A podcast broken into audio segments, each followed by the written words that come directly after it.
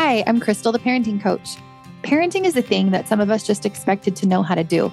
It's not like other areas of your life where you go to school and get taught, get on the job training, or have mentors to help you. But now you can get that help here. I believe that your relationship with your children is one of the most important aspects of your life and the best way that you can make a positive impact on the world and on the future. I've made parental relationships my life study, and I use life coaching tools, emotional wellness tools, and connection based parenting to build amazing relationships between parents and their children. If you want an even better relationship with your child, this podcast will help you. Take my parenting quiz at the link in the show notes. Once we know what your parenting style is, we will send some tips tailored to you and a roadmap to help you get the most out of my podcast. I invite you to help me spread the word by sharing your favorite episode on social media or with a friend.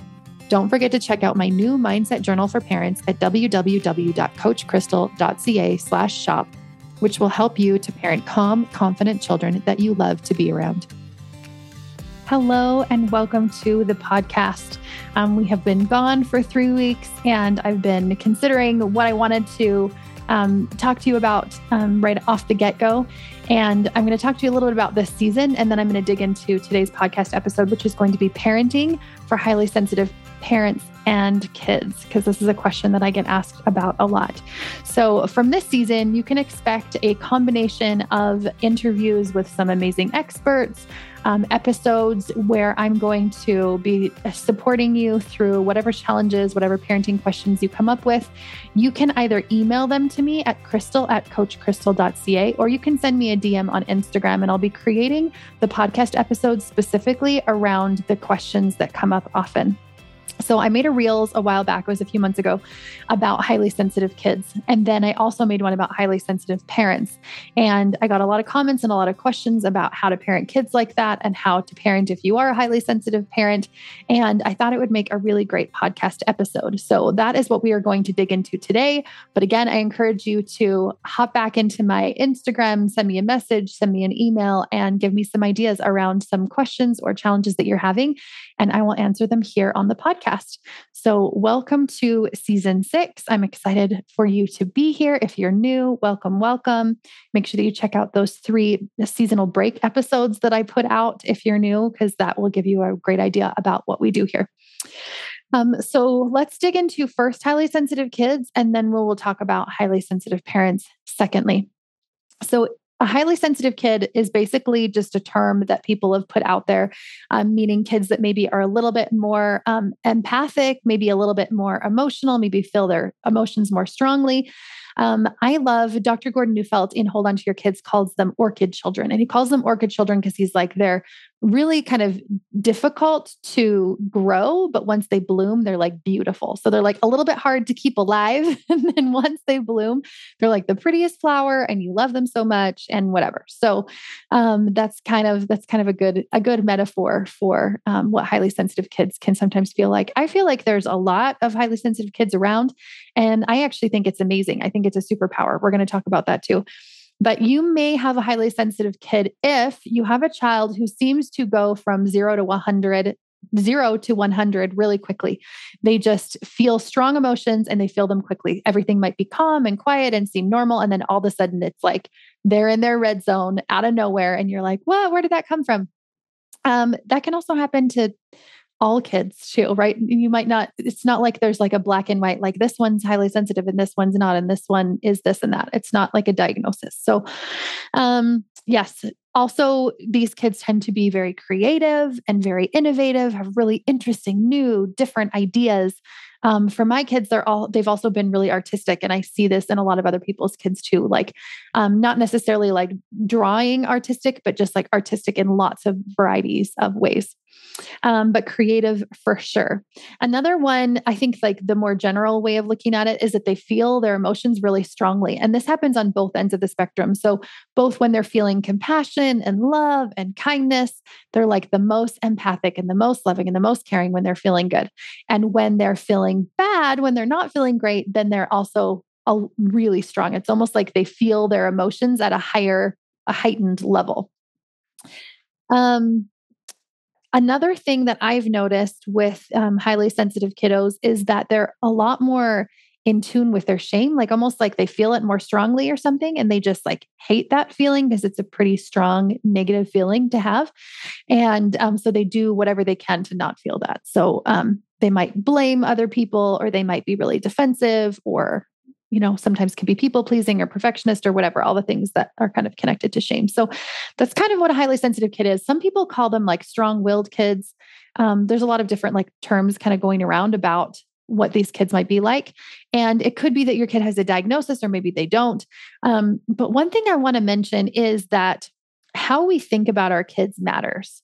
So, our relationship with our children is really boils down to our thoughts about them, how we think about them and how we treat them. And if we are, and also not just how, not only how we're thinking about them, but how we think about the dynamic of the relationship and the dynamic of that child.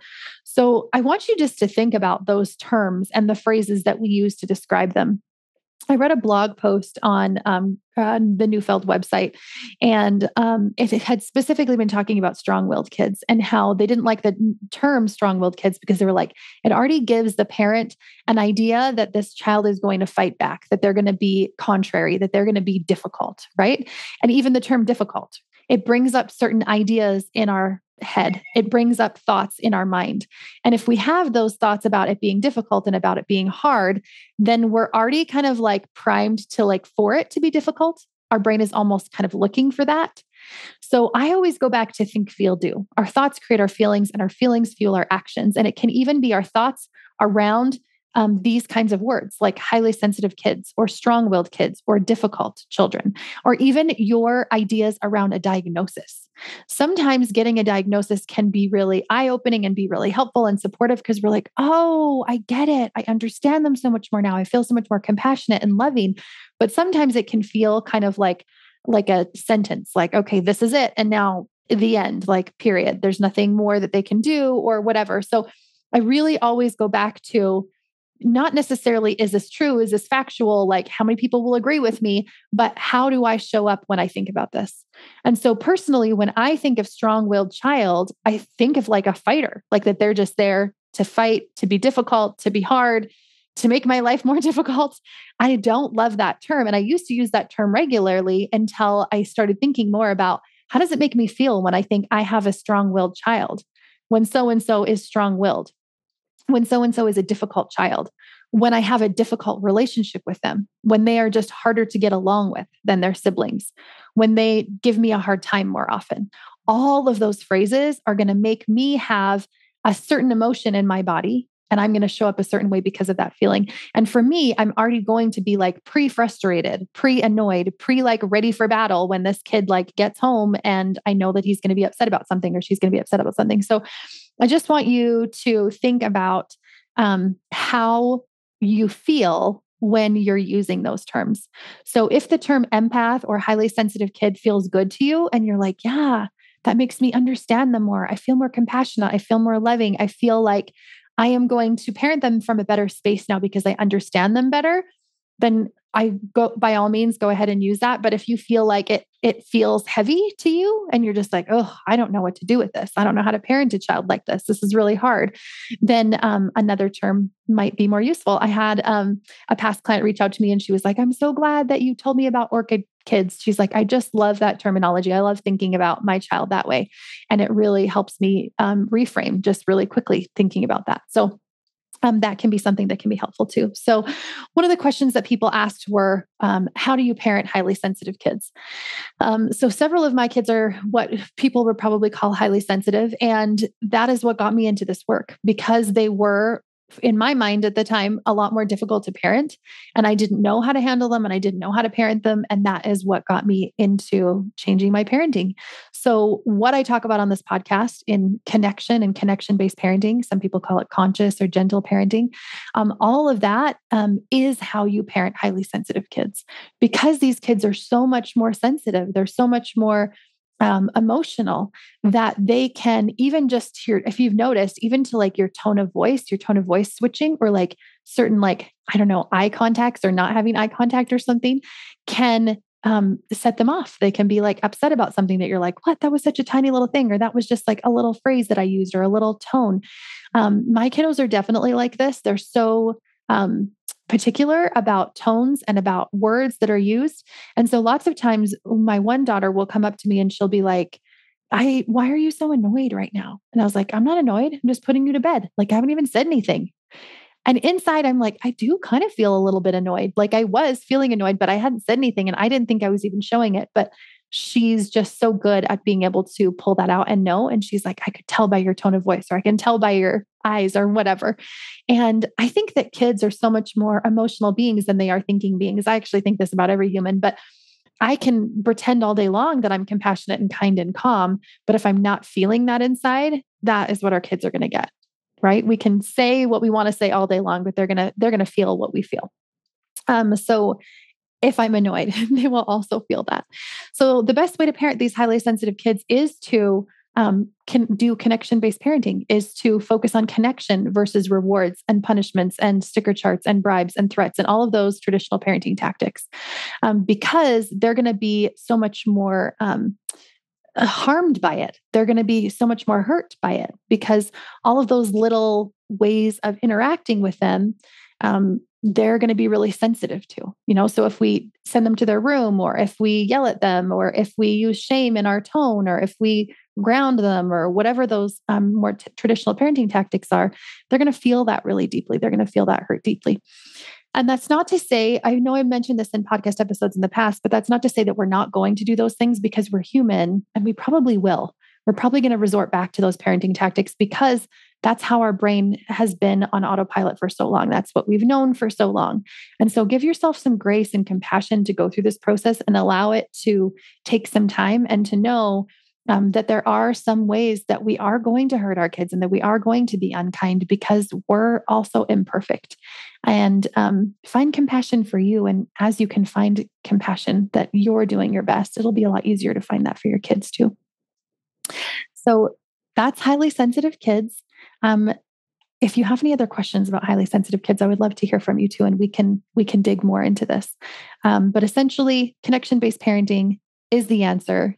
Follow along my for my podcast for more. You can go back and listen to season one, um, episode four. I think it's called Radical Connection, where I describe this whole modality of parenting. Um, and then all of the rest of the podcast episodes are dedicated to help you um, do your own healing so that it becomes a little bit easier and we just do a little bit and a little bit and a little bit better over time. So, what if you are a highly sensitive parent yourself? So, a lot of people said that they felt both, like that their kids were highly sensitive and they were highly sensitive, or even if their kids weren't, that they were. So, this might be the same kinds of things. Maybe you're really creative. Maybe you feel like you feel emotions on both sides of the spectrum really strong. Maybe you feel like you go to zero to 100 in like no time at all. Um, maybe you just feel really emotional and you just kind of describe yourself as that kind of empathic person, right? Like you can feel other people's feelings almost. You can almost feel what they're feeling when you go into a room or when you talk to somebody. So you probably know if you're a highly sensitive parent, this probably makes sense to you. Um, but a lot of the times, highly sensitive parents are a little bit more sensitive to like noise, touch, texture. I was just talking to a friend of mine who feels like this really describes her.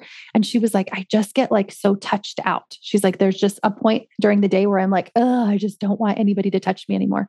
Um, she also feels like um, even to like textures, clothing, or whatever, that she is sensitive to that and to like noises, yelling, stuff like that. Like it's almost like it triggers her like subconsciously instantly just like all of a sudden. So there's a few things that can be helpful. And this one is like super practical and might seem super silly but it actually can be so helpful. And i've had clients in the past who did this and found it really supportive. This is getting um, headphones. So it could be like bluetooth headphones or it can be those noise canceling headphones. You can actually still hear your kids through them. There isn't anything at least that i've tried that like entirely blocks out all noise. I have some for my kids and they don't ever feel like it blocks out all the noise. And I've had clients in the past who have used this and felt the same way. So you will still be able to hear your kids even with the noise canceling headphones in. Um, but it just kind of dampens all of that, um, all of that noise, all of that stuff going on around you. So you don't feel so um, uptight about all of it, right? Because it's almost like if you're sensitive to the textures and the taste and the smell and all the things happening, it's you're already stimulated, and so it's easy just to like tip over to overstimulation because those things are already kind of building. Um, one of my friends described it like uh, one of my parenting coaching friends described it like lava. It's like lava inside of a volcano, and it's like the lava is like building and building and building and building and building, and eventually you explode. So it's not like the explosion just like all of a sudden came out of nowhere. It was actually building throughout the day. So if you're sensitive to te- textures, tastes, touch, smell, all the things, um, it's you're going to be building that throughout the day, even if you don't really notice it. So Number one would be headphones. Number two for me has been meditation. Meditation has been so supportive. I notice a huge difference on the days that I meditate and the days that I don't. And I don't mean you have to sit down and like meditate for 20 minutes. Like, I mean, like even giving myself a 60 second like taking deep breaths, focusing on my breath, clearing my mind. The thoughts will come back in again. That's still meditation. That's fine. And you just clear it out again. They keep coming in and you just keep clearing them out and just focusing on your breath and focusing on silence and stillness and space. The days that I choose to do that in the morning are go so much differently for me. I feel so much different when I do that. And it's interesting because I didn't even really notice that. I was like doing it sometimes and not sometimes. And then I started to notice, oh, there's some days that I just feel a little bit more agitated, just like going into the day feeling that way. And that when I start out my day with meditation, it makes a big difference for me. Um, if you have my book, Burn This Book, I've talked about it in the past. You can go look, check it out at the link in um, the show notes also. There's a whole list of emotional self regulation techniques. So there's more than just meditation there. And any of those practices are going to be helpful. Um, but meditation for me regularly has been really helpful. Um, another thing has been zones. I'm not going to dig into this too much because I have talked about this a lot, but it's like red light, yellow light, green light, red zone, yellow zone, green zone. And so red is when I'm like, have totally lost it and I'm feeling really strong emotions.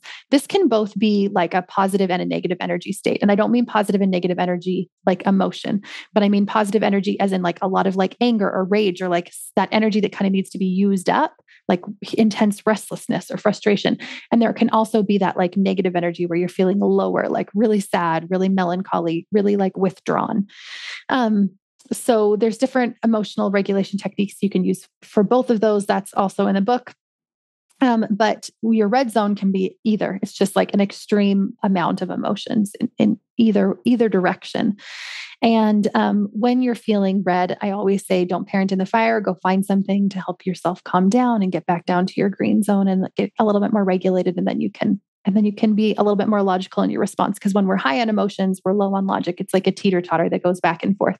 So we're just trying to find ways to support our nervous system so that we can go back down to that neutral space again, so that we can better use the tools that we already have. Because as parents, we already have parenting tools.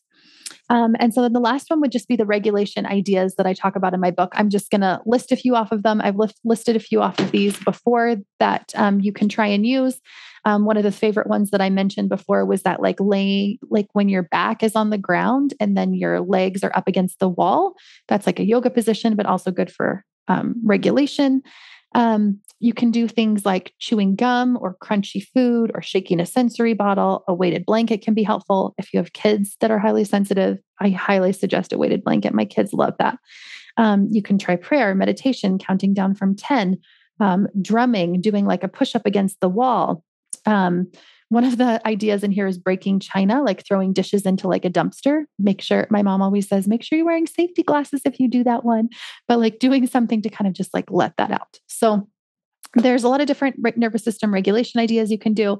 Um, but the one last thing that I'm going to leave you with in highly sensitive parents is that um, the biggest thing that we can do to change our parenting and to help parent highly sensitive kiddos and to help ourselves as a highly sensitive parent is to work on our relationship with ourselves. And I know I hammer this in in like every single episode I ever talk to you guys about, but it's because it's it's so true and it's so useful and it's so helpful. So how I view myself as a person, how I view myself as a parent, that is where I'm going to make the biggest shifts and changes in my parenting. So if I'm a highly sensitive person or if I, I'm parenting a highly sensitive kid, the biggest work that I can do is on healing myself. And for me, healing looks like things like meditation and thought work journaling and pulling some of those thoughts into the model and um, rewriting some of those thought stories that I have so that I'm treating myself better. so that I'm taking better care of myself, so that I'm meeting my needs better, um, that I'm I'm that comforting and supportive person for myself. Some people call this like reparenting or self-mothering, but the idea is that um, we can give ourselves what we need in that moment. That we can be a parent or a mother to ourselves in that moment because maybe it's bringing back something from childhood that that was harmful or that was hurtful for us or maybe we're just feeling really awful and we don't really know, know what to do about it whenever we're feeling in the, that moment really triggered and we dig down to like what is this trigger all about what am i thinking what am i feeling what's going on here there's going to be some way that i'm viewing myself that is connected to that shame that I am not enoughness. We all have some amount of I am not enoughness in our life. And when we feel triggered, it always is kind of rubbing up against that. And so the more that we can um, love ourselves and validate ourselves and be kind and compassionate to ourselves, and that is how we're going to be able to be able to move through that and move through through that shame and be able to parent our kiddos, no matter what our background is, and no matter what their background is, and their personality and their temperament, and our personality and our temperament.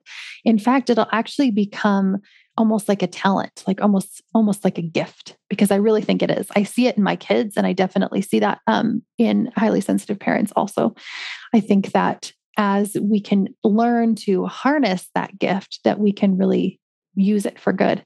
Um, I was coaching a lady at one of uh, at the retreat that I was having, and she was was talking about just you know what parenting is supposed to look like and whatever, and this these kind of ideas in our mind about what we have. And she kind of felt like um, she wasn't doing it right because she kind of has like more of a goofy, silly, fun personality. And when she started to use more of that goofy, fun, silly personality in her parenting, she was like, oh my goodness, it worked so well. It like almost instantly diffused the entire situation. And I was like, yeah, because that's like your secret superpower. It's like who you really are. So the more that we tune into who we really are deep down, um, the more we're actually going to be able to use that in our parenting to create these amazing solutions and and um, just such a unique style of our parenting. I say connection based parenting because I think the focus is on connection and relationship above anything else. But really, it's just like this unique approach of parenting where you get to decide how you want to respond to things based on your unique talents and gifts and abilities and personality and all of that. So, again, one last little reminder that this is a healing journey that we're all on. We still make mistakes. That's going to happen forever. And that's okay. That we are still going to sometimes say things that are hurtful to people, that we're going to act in ways that are maladaptive. And we can still move on from that and apologize and reconnect and just keep going. And as we keep doing this, we'll just keep progressing and it'll be like we're just going up the mountain. It's getting a little bit better each time. We're getting a little bit better at it and we're progressing just step by step by step. So, thank you for being here. And I'm excited to hear from you and all the ideas that you may have for me for podcast episodes. Um, stay tuned for what's next. Thanks for listening. If you'd like to help spread this work to the world, share this episode on social media and tag me. Send it to a friend or leave a quick rating and review below so more people can find me. If you'd like more guidance on your own parenting journey, reach out.